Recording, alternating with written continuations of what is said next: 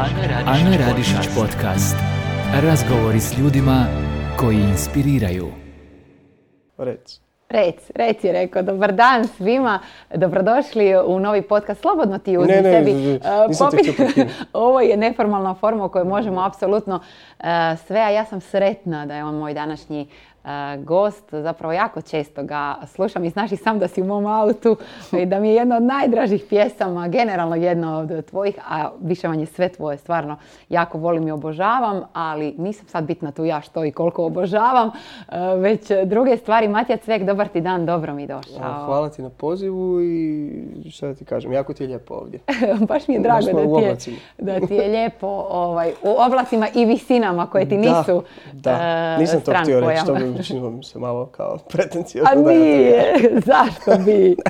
Pa zbog čega bi? Da, a ne, pa znaš, ono, šta ću ja sam spominjati. To kad ja kažem visine, onda mi uvijek, uvijek se ovoga, malo za, za, zastanem u tom trenutku. Kao. Uvijek kao da sam spomenuo pjesmu. Tako da, ovoga, A to je ta pjesma koja mi je najdraža. Da, I mislio sam si. Da. Ma da, ja nisi znao. Da. Eh, jako mi je drago da si izdvojio vremena da si došao malo. Znam koliko si puno angažiran. Eh, evo, iza nas je eh, divna dodjela glazbenih eh, nagrada. Ono što ja uvijek volim reći, volim ono usta moja hvalite, ali to tako zaista je. Eh, Top Hair Music Awards, znamo da su to nagrade koje dodjeljujemo zaista prema egzaktnim brojevima e, prema informatičkom sustavu e, mjerenja u cijeloj e, državi prošle godine Matija Cvek najslušaniji muški pjevač u velikoj konkurenciji. Bravo. Zvuči, zvuči, zvuči jako veliko, jako sam zahvalan. Evo, ovaj, moram priznati da to na početku, prije nekih, eh, ne znam, deseta godina, kad je sve krenulo uopće u nekom tom periodu da ću se baviti glazbom, a kamoli da ću se uopće baviti autorskom glazbom, nije bilo u mojim eh, nekim planovima, kamoli očekivanjima, tako da ovoga, ovo su baš velike stvari. Moram priznati da su velike. Jesu i ja mislim da nekako ćeš postati svjestan sa nekim odmakom, da možda i u ovom trenutku uopće ni ne možeš e, sve to osvijestiti sada, odmah. Pa Dobro, Ili? lijep, lijepe su to, lijepa je to motivacija za sve dalje. Što- Ne znam, ja to nekak gledam sve kroz, kroz tu motivaciju i da u stvari ja se trudim preskočiti nekak sebe, biti bolji od sebe jučer i, i ovaj, ovo ti samo daje taj lijepi dodatni push.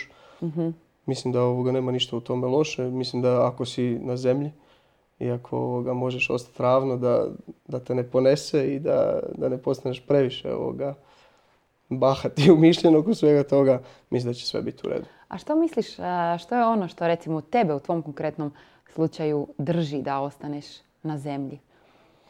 Je li to put koji si prošao? Pa sigurno je kojim si prošao? A meni se najdraže vratiti na te stare svirke. Iskreno. Ja, znači, ja dan danas e, i, e, ono, izađem van u grad na neku običnu svirku i, ti, i uvijek volim otići u neki kafić gdje, gdje znam da sam ja počeo svirat i vidjeti se s tim istim ljudima ko- koje sam, s kojima sam uopće tamo i svirao.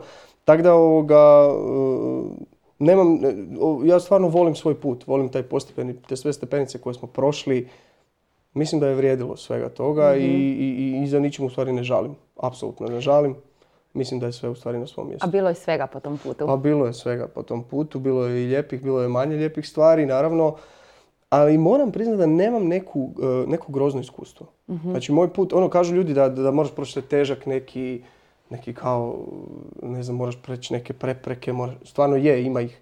Ali ovisi sve, ja mislim da je sve u tvojim nekim očima, svoje, tvoje percepcije koliko je nešto teško. Tako da ja iz Ili ko- svoje, da, ili koliko je lagano, Ne, ne, ili koliko nešto želiš. to naravno, to bez daljnjega. Ako ne postoji ta strast, onda, onda mislim da nema ni napretka. Ali ovoga, ja stvarno mogu reći da nisam imao neku pretjerano veliku prepreku u životu koja me kočila. Jedino što sam mogao je sam sebe kočiti sa svojim sumnjama, svojim skepsama, tako da... A je li evo, bilo? i- pa no, mislim niko ko je nešto počeo u životu nije ovoga, imao malo sumnje. Ja se divim ljudima koji su samouvjereni, koji su, odnosno, konstantno samouvjereni. Mogu ja ovoga, biti samouvjeren neko vrijeme, ali ti periodi sumnje, mislim da svakog napadnu. Pa naravno. E, sad sam spomenula jednu od nagrada. Ove godine zaista jako je puno i nagrada i nominacija. E, Nalaziš se konstantno u jako lijepom društvu i velikim glazbenim e, imenima, a nekako još uvijek ispred tvog imena, kad god se čita o tebi, postoji predznak mlada nada, e, velika nada, e, na početku je. Mislim, realno kad pogledaš Pa u u kontekstu i Hrvatskoj- široj slici, Dobro, to pa u tako je. smo mladi izvođači do jedno 40. Onda postaješ e, kao ovoga, spreman da postaneš ozbiljan, Mhm. ako izdržiš to sve. Tako da, ovaj, pa ne znam, meni je smiješno to mladi izvođač, pogotovo zato što ovoga, 10 godina to već traje, nije to baš više ni malo. Puno je tu iskustva. I dalje, i dalje ja mislim da se tu puno toga može naučiti, puno toga napraviti. Ali definitivno ne bi se ovoga više nazivao premladim. Pa istina, e, tvoja dijela govore e, za tebe, E, tu se onda opet vraćam na brojke, na slušanost, ali ono što je jako bitno na publiku. Tebi je definitivno prošla godina, imam osjećaj s obzirom da evo, mislim da imam dovoljno kredibiliteta da to mogu iz prve ruke komentirati glazbeno, bila izrazito uspješna. Nekako pratim taj tvoj put iz tog jednog ugla jer mi je to posao, pa onda mogu evo to i iskomentirati na glas. E, Album praktički prije nego uopće izašao van u predprodaji, bio je rasprodan prva edicija, izašao je na vinilu nakon toga, E, koncerti su ti puni, E, imao si lijepu turneju, na divnim pozornicama si nastupao, tražen si, ja moram reći da evo da sam imala priliku svjedočiti di se po pola godine unaprijed rezervira za tvoj ovaj, angažman. Da, e, to je zaista jako lijepo, pogotovo s obzirom na situaciju koja trenutno je, ok, vratile su se stvari, eventi se polako vraćaju, ali to je daleko još od onoga kako je to prije bilo. S obzirom na 2020. koja je počela ovaj, gdje, smo, gdje, sam bio, gdje sam bio potpuno ono, razočaran. Mi smo u 2020. dakle u trećem mjesecu je počeo, počela karantena, ona prva.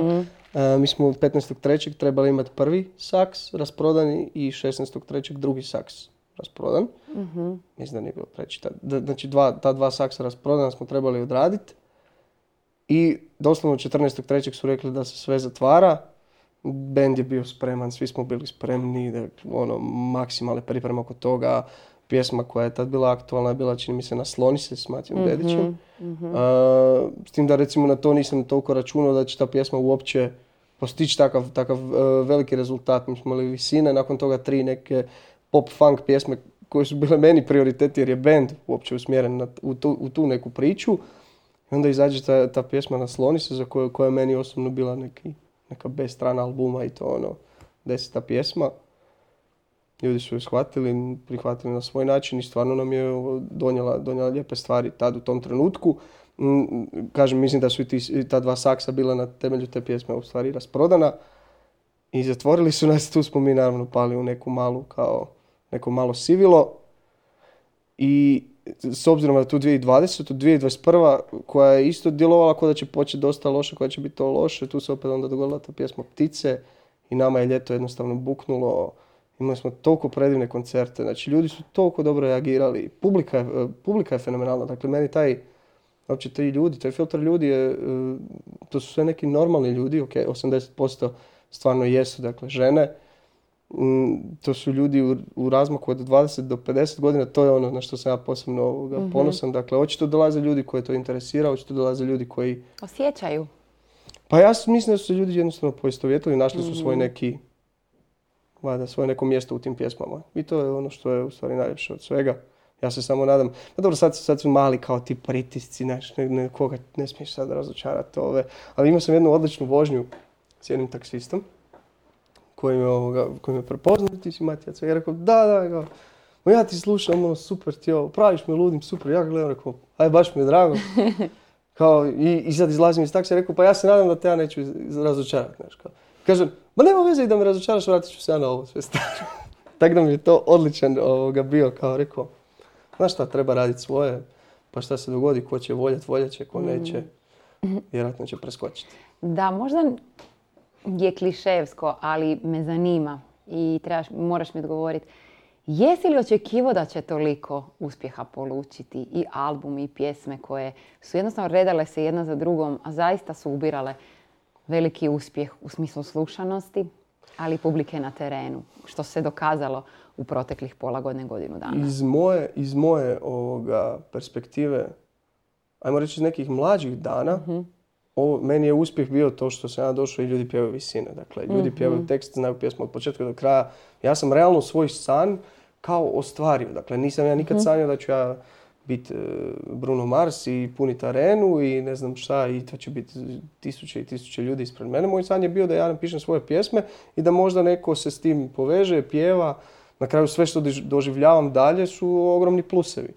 E, ne mogu, ne mogu, ne mogu reći da sam baš to očekivao. Sad sve dalje, sve dalje nekak gradim zato što me i moje, moje ambicije rastu naravno skladno svim mojim svim tim uspjesima, ali opet moramo reći da nisu to i dalje e, e, e, u očima nekih ljudi koji bi rekli da je uspjeh kad napuniš, ne znam, dom sportova, mhm. kad imaš 30 milijuna pregleda, mhm. mislim, s obzirom na neke zvijezde naše regionalne, dakle, to ipak je još uvijek u nekoj, nekoj nižoj kategoriji. Jel? tih brojeva. Mhm. Iz moje perspektive to je ogromno, definitivno. Ali kad gledamo na toj nekoj većoj sceni, ipak ja još imam dosta toga za, za napraviti. Uostalom, to je tek prvi album, tako da, mm ko zna, možda, možda sad e, sve napravim krivo, pa pođe, sve pođe po zlu. A nećeš.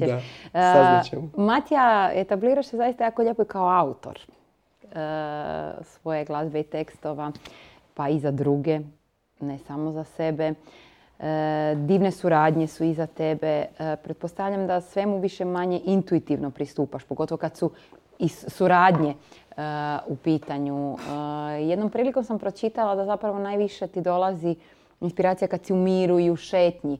Često autori kažu kad su u boli, da također im je nekako najjednostavnije pisati, da im je najteže pisati kad su dobro i kad su super. Daj mi reci iz tvoje perspektive kako to izgleda sa pisanjem i stvaranjem. Pa ja forsiram, iskreno. Dakle, Na koji način? Ne prođe dan da ja ne sjednem za taj stol i ne otvorim bilježnicu pa ne zapišem ništa. Mhm. Dakle, stvarno ne prođe taj dan, sigurno zapišem bar jedno slovo, e, tri stiha ili, ili apsolutno ništa i zatvorim nakon dva sata i, jednostavno odem, odem van i stvarno puno hodam, to je činjenica. Ono, ono što je možda moja neka, mislim to je obsesija, nije to možda ni najzdravije na svijetu, ali ja sam stvarno u konstantnom razmišljanju oko toga sve je neka, sve može biti moj motiv, sve može biti neka ovoga, inspiracija. I ja vjerujem da inspiraciju stvarno treba forsirati konstantno i trenirati ju. Pa onda, znaš, kad jedan put e, stvori taj oblačić e, riječi, misli, samo možeš pokupiti i staviti na papir mhm. i onda to tako i nastane. Puno toga ja zapišem pa se vratim tome nakon godinu dana. Mhm. Dakle, i to je isto ono, apsolutno legitimno i koji tako radi stvari. A neko radi pjesme jednostavno sjedi 8 sati za, mm za kompjuterom i... Dok ne napiše. Dok ne napravi, mislim, neko i mhm. to... Mislim da je i to čak ispravno. Jel te oslobađa i čuva od svega kvarnoga? Na neki način. hm? Pa ne bi malo bi bilo opet pretenciozno reći da, mhm. da nema ništa kvarno i loše. Naravno da imam uh, tisuće mana koje se ispoljavaju na različite načine i da griješim svakodnevno, mhm. ali ovaj, ali e, bar mi nudi neki, neku mogućnost izražavanja. To je u stvari ono što je najljepše od svega. Dakle, nudi mi da sam sebe malo pročistim, nudi mi da budem možda i ponosan na to što sam rekao. Možda i kažem nešto što možda ne bi mogao reći ovako, pa ovoga, možda kažem nekome nešto, a on to ni ne zna. Tako da ovoga, ima puno, puno, puno prednosti to. A kad vidiš da zapravo si na neki način svoje srce i dušu i neke stvari koje baš biš htio reći si rekao na taj način, zapravo toliko utječu na druge, da se toliki broj ljudi poistovjećuje sa tako nečim, kolika je to zapravo? Super je moment, hm? mislim super je, super je taj moment kad ti, pogotovo mi je drago kad vidim da je neko skužio što sam ja htio reći. Mislim, to me razveseli. Ne volim kad me ljudi pitaju šta si mislio s tim. Da. Znači nije mi to, ono, pusti mene da ja mislim svoje, ja sam to zapisao pa ti to, mhm. ako te dotaklo na bilo kojoj razini, nemoj mi ni reći na kojoj razini te mhm. dotaklo, ne želim ti ja uništiti uopće uh, tu tvoju perspektivu pjesme. Tako da ovoga, ma, ono, posebno, ali velim, ti momenti kad, kad, kad neko baš skuži, pa onda ostavi taj neki komentar, točno koji sam ja pomislio, ili ne znam, ili kad izaberu stih, recimo ovoj novoj e, Eni, pjesmi, sa, pjesmi sa Eni, ovaj, ima taj stih, dakle, bez onog čega nema se žive, ali rane ne postaju manje. I to je najčešće, u stvari, citiran taj u komentarima i jako mi je to drago, jer mi je taj i meni kao najdraži. Tako da, ovoga, to su ti neki trenuci koji su mm najljepši u svemu tome. E, do tih trenutaka zapravo kako to inače u životu biva, nas dovede, nekad nešto izgubimo u životu, a zapravo nismo svjesni da ćemo dobiti puno više da se sve događa. I vjeruješ da se sve događa s razlogom? Ja mislim da mi moramo ovoga sami svoju sreću izgraditi. To da. Da. I To da, da. ovoga onda napraviti razloge da nam se nešto dobro dogodi. Dobro, ali isto tako ja znam da si ti imao jednu ozljedu ozbiljno, da si do 18. godine igrao nogomet i Jesam. to baš jako, jako, evo i sad te jadno Da, i boli sad, to i koljeno. sad sam ozlijeđen isto. Ovaj, ali možda bi tvoj život išao u smjeru sportaša. Da se nije dogodila ta ozljeda. Ko zna. Ti si volio glazbu od vrtićke dobi, nastupao, pjevao. a, međutim, ta ozljeda, je li ona možda bila okidač da, da daš 100% u pjevanje? U tom kontekstu sam mislila da mislim da se događaju stvari jednostavno u životu. Čak ja ne znam da li bi se ja možda i, tokom tog jer, jer dok sam igrao nogomet, dakle zadnji taj neki period sam ja već imao i band Mhm. srednjoškolski, dakle radili smo već kavere. Meni je u tom cijelom periodu bilo fora nastupat. Mhm. Pisanje mi je postalo fora tek negdje ono, kao skroz, da se posvetim tome oko 20. Dakle, tad sam se baš počeo pos- posvećivati tome sa 100%. Ali, ali taj period e, 17, 18, 19, 16, to mi je bilo nastupanje, pjevanje, kaveri, e, kafići, svirke, ljudi, tulumi, samo da se ljudi zabavljaju. U stvari da se ja automatski zabavim. Sad, e, e, kak bi se to odvilo da, da je nogomet e, ostao, da sam ja, ne znam, postao fizioterapeut, dakle ja sam u stvari završavam fizioterapiju, ono što je apsolutno nepovezano s ovim. Ja sam zbog, zbog nogometa upisao, upisao fizioterapiju. Tako da ovaj, nemam, nemam, nemam pojma kako bi se razvilo. Da li bi ja možda se prebacio na pjevanje svejedno, da li bi uopće išta napisao da, da sam igrao nogomet. Mislim da je dobro da ne znamo na kraju. Da. A reci mi, e, čemu te sport naučio? Pripremio te za život? Jel Pa tako? pripremio me za život, ali ovaj, kom- jako sam kompetitivan. Dakle, užasno, oko tih stvari, oko takvih nekih stvari, tipa sport, tipa društvene igre, bilo kakve takve stvari, dakle, užasno kompetitivan i uvijek sam volio pobjeđivati. Naučio me, ja mislim da me onda taj sport u stvari srećom i naučio eh, kako izgubiti nešto. Mislim da je to najbolje od svega što mi je to donijelo. Uz prijatelje. Uvijek kažem, svako iskustvo koje sam u životu imao, eh, i fakultet, i sport, i glazba, i škola, dakle sve je, eh, u svemu sam najviše dobio s prijateljima. Mhm. Sad kad smo kod kompetitivnosti, svijet u kojem se mi nalazimo, odnosno u nekako profesija, društvo u kojem jesmo, pogotovo posao kojim se ti baviš, jer glazba je tvoj posao danas, osim naravno tvoje ljubavi i sreća je što radiš ono što voliš. Pa poprilično je kompetitivan na kraju krajeva i em, nije jednostavno funkcionirati u svemu tome. Pa znaš i sam. Pa najslađi je za, ako nisi kompetitivan Da. u tome, a svejedno pobjeđuješ. To je najslađe od svega. Mislim da je to najljepši moment kad si neopterećen, nije te baš briga kako će ovoga to završiti, to svejedno završi dobro. Mislim da je to ovoga... Mislim da su onda tek, onda tek svi postanu ljuti na tebe. Tako I šta čini. onda? A onda te i dalje baš briga. A onda te i dalje baš, pa to je najljepše Mislim da je to najbolje. od svega. Kako je, e, reci mi, e, živjeti, funkcionirati, to vas sigurno pitaju puno, puno, puno puta.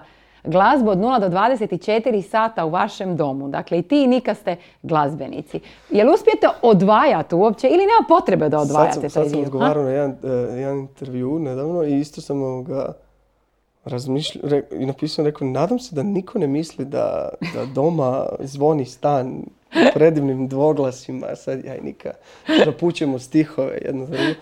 Ne, to se stvarno događa. Mi prokomentiramo neke stvari koje su izašle, prokomentiramo našu glazbu, prokomentiramo... Demo snimke slušate. Naravno, demo da. snimke, ideje, ok, ona stvarno prva čuje ideju jer ja prvi, dakle pred njom pretpostavljam i otpjevam tu ideju, kad se vratim iz šetnje, ali ovaj, e, e, mi smo ono, kauč, Netflix, e, pas, sve je u stvari jako, jako, jako neglazbeno, generalno. I onda dođu, kad dođu prijatelji na večer, onda svi kod nas na Tulum, onda postane i glazba, onda smo svi skupa u tom nekom pjevanju, muzici. Naravno. I to je onda lijepo. Ali, Ali- generalno nismo opterećeni tim previše. Ali koliko zapravo pomaže i sigurno je nekako lakše, puno se bolje razumijete možda nego da si s nekim u odnosu ili ona s nekim ko se ne bavi e, tako nečim. Ipak se, ja mislim, pričate nekim istim jezikom. Pa dobro, pa sigurno je razumljivije. Sigurno ovoga, ti ne trebaju titlovi dok neko priča. I znaš o čemu priča i znaš kako se otprilike i osjeća, pa se možeš poistovjetiti, pa ćeš lakše i razumjeti. mislim da je tu ta velika prednost ne, tog takvog odnosa. E, puno se družite upravo sa glazbenicima, evo sad si često se vidite, družite, svira se. E, pa upravo Eni je i prijateljica tvoja e, Je. velika, evo sjajnu suradnju ste napravili koja je zaista izvrsno prošla. E, na Billboardu evo uvršteni ste na peto mjesto Da, da. prema slušanosti. Wow. Ne znam šta je ovoga, nije mi ništa jasno oko te pjesme. Znači, ništa mi nije Kako ti ništa jasno? Znao sam da će biti iskreno, znao sam da će biti dobro. Jer sam ja osjećao jer je meni ta pjesma toliko draga i mislim da su svi imali taj moment tog teksta jednom u životu i, i, i osjetio sam da će biti dobro. Čim sam čuo pjesmu, znao sam da ju ja ne bi pjevao, nego to mora biti neka ženska osoba koja ima tu boju, tu patničku boju i Eni mi je pala odmah pamet.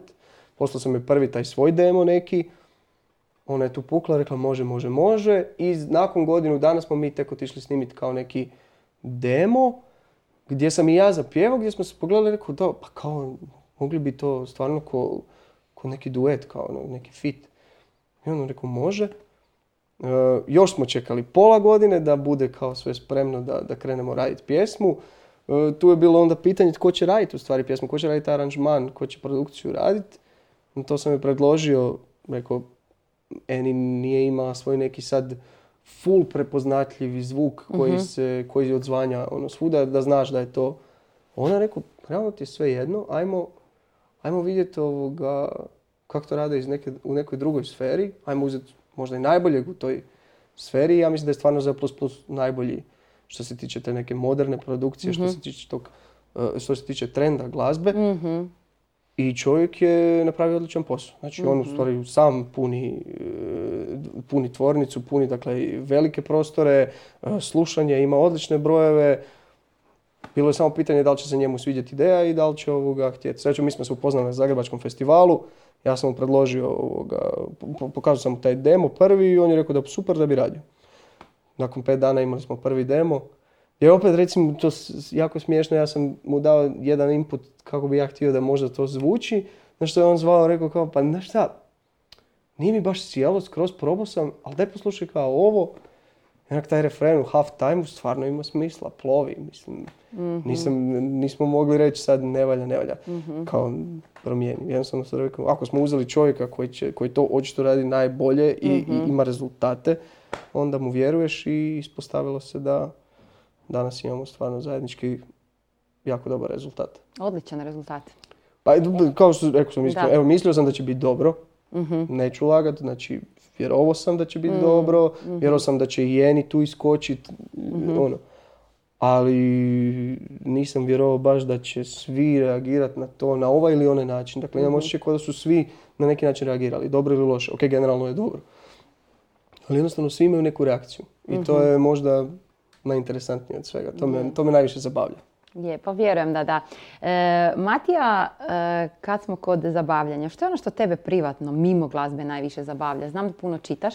Šta čitaš? Pa čitam puno, mislim htio bi čitati više, ali sad sam zadnje, zadnje vrijeme zapeo za Danijela Dragojevića, dakle pročitao sam njegovu zbirku pjesama Nekad, to sam pročitao prije, prije mjesec dana, sad sam zapeo na Cvjetnom trgu, dakle to su te neke njegove ovoga, zbirke koje, koje su mi sad interesantne.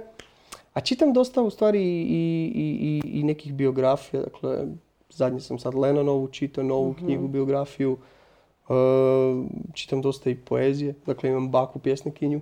Stvarno? Koja, da, koja je ovoga, koja je jako aktivna, koja ima već vani sedam knjiga, tako da ovoga, i njeno tu i tamo pročačkam sad. Znači malo je nasljedno sve Pa ima skupa, sigurno, aha. ima sigurno i nasljedstva, da. Ima nešto, nešto se povezalo krvno sigurno ovdje.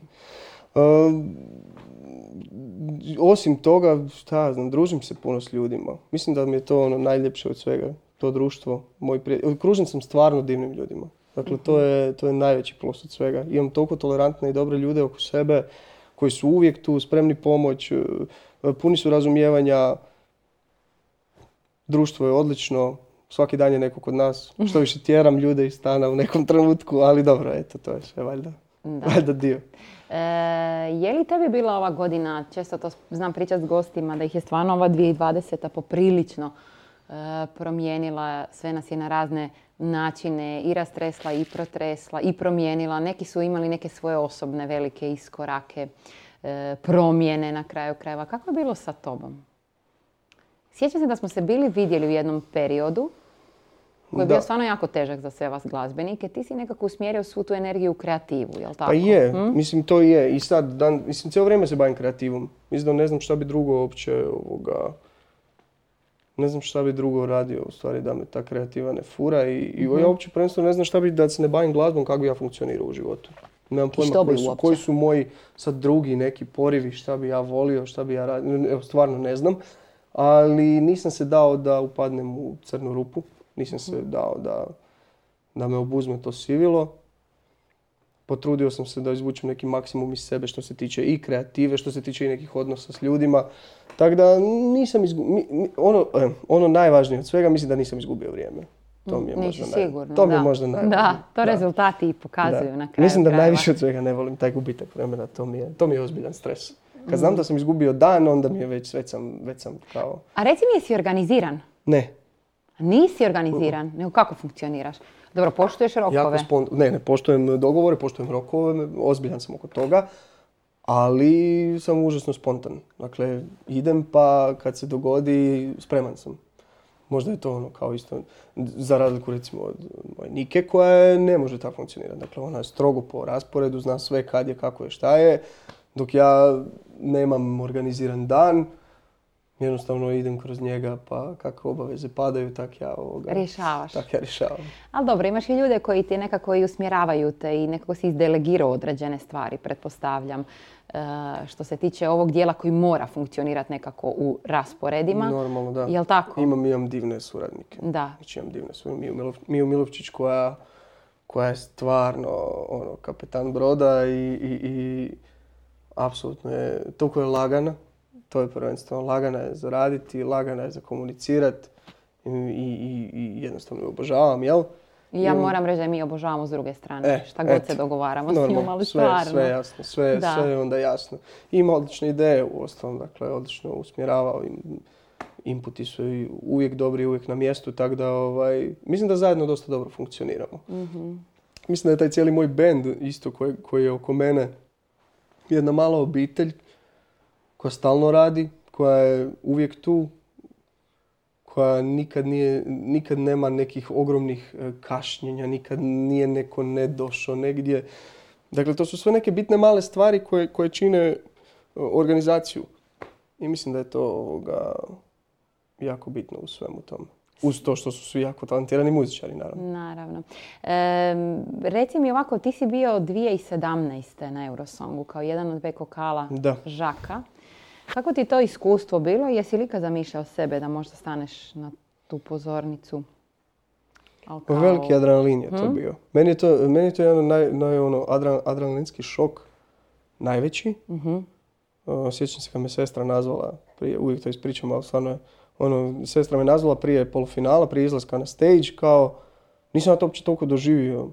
I kao stavi video poziv i onako vidim njih 30 u dnevnoj sobi od cijela familija, ono, ja rekao, pa nas će svi gledat, ono, stvarno će nas svi gledat. Ma da. Užas. Da. I ono, ušao sam, onak, gledam Žaka, Žaku, Žaku nije bilo svejedno cijelo vrijeme. Mislim, stres moj, naravno, da mu je to ono, taj stres. Dečki isto, ono, svako naš ide u svoj kut, malo si provježbao. Ono, tek kad me sestra nazvala sam shvatio da će nas stvarno svi gledat. Koliko je to veliko. Da sad ne smijem past, ne smijem fulat. Uh, ono što je bilo super je, dakle, ti, ti, ti šveđani, stvarno ta produkcija je nešto najbolje u životu što sam uopće čuo u, uhu. Baš sam imao osjećaj ko da, ko da ne postoji šansa da se tu sad nešto pokvari, da mhm. fulamo, da ovo, da ono. I sad kad smo izlazili na stage, ili će, valjda ćete ili prebaciti na strah.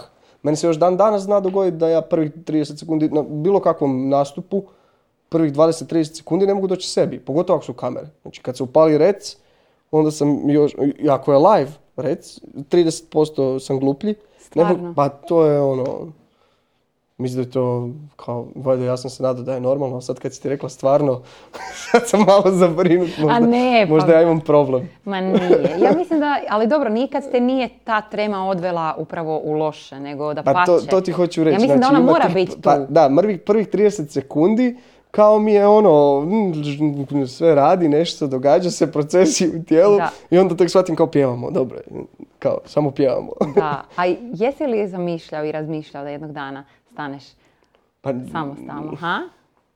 Bili volio? pa ne znam, ne znam šta bi ti rekao. Djeluje mi ko previše svjetla, Da? previše svega, puno, puno svega malo muzike, tak mi to malo djeluje. Stvarno? Da. I onda nisam baš naj, ne moram reći da sam najstre. Napeto oko toga mi je to što idem predstavljati Hrvatsku. Znači to mi je napeto.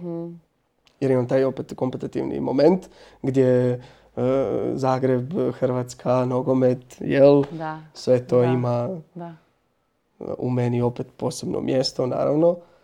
I onda mi se to malo kao odrazilo, kad smo sa Žakom bili, to mi se malo na to sve ovoga odrazilo i tu se preslikalo i taj moment mi je odličan bio. Kao predstavljamo Hrvatsku. Ali mu- kod glazbe nisam ja baš, kod glazbe nemam tu kompetitivnost. Nisam, ne, ne volim se natjecati toliko u, glazbi i jednostavno, Želiš da stvaraš i da ona prirodno dođe do srca tamo gdje treba doći? Pa da, ili? ona će naći put. Ako treba, ako je dobro, ako je pjesma dobra, dobra je. Znači jednostavno će napraviti to što treba i uostalom bitno je ono što će tebi napraviti, jel? To bi trebao biti početak i startni, startno mjesto.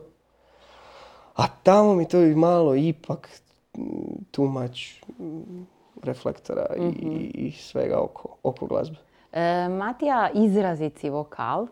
E, visine koje ti možeš otpjevat su stvarno a, impresivne. Reci mi koliko vježbaš to isto pjevanje. Um, imam profesoricu pjevanja, Denis Vasilj, s kojom radim od svoje 17. godine do danas. Ovaj, ona je stvarno moj stvari, jedini pravi glazbeni pedagog koji me, koji me svake godine bar malo, kod koje svake godine bar na, na neki mjesec, dva dođem da, da vidi šta se sa, sa glasom događa, jel sve na svom mjestu. Dakle, moram priznati da brinem. Brinem o glasu i i volio bi da traje. Možda to je ono najbitnije od svega. Volio bi da traje, da ga ne potrošim prerano. Um, sad to visine, to je isto nešto što se, se vježba i može navježbati. Dakle, ja sam stvarno dao truda kao klinac. Mislim da nisam si čak toliko dao truda. Ljudi su meni stalno govorili koliko ti radiš, ti puno radiš. Pa onda sam i ja mislio ja puno radim, a u stvari kao me, šta znam, to je zabavno mi je. Ono, ne znam šta bi drugo radio. ne znam, isto koji danas. Probudim se, razmišljam kao pjesma. Mm, Kakva pjesma? Ono, I sad neko bi rekao, ti stalno radiš. Ne znam, ja živim sad, da li to neko podrazumijeva da ja radim, onda dobro, ako je to tako, onda valjda radim. Da. I to je to. Pa samo ti nastavi tako nama e, i dalje. Ja ti čestitam na svemu što si Hvala napravio, na svemu što je iza tebe, ali i onom što je ispred tebe. S obzirom na ovaj stav i razmišljanje, nebo ti je e, granica, mi te, Na granici. mi te pratimo i podržavamo u Hvala svakom slučaju i hvala ti što stvaraš za sve nas koji slušamo. Hvala vama što slušate. Evo sve smo uh, rekli. Uh, dragi moji, znate sve. Gledajte, pratite, šerajte, lajkajte, subscribeajte se i uh, pratite Matiju i uživajte u njegovoj uh, glazbi. Matija, mi se vidimo na nekom od koncerata. Hvala Naravno, ti. Vidimo se. Bog svima.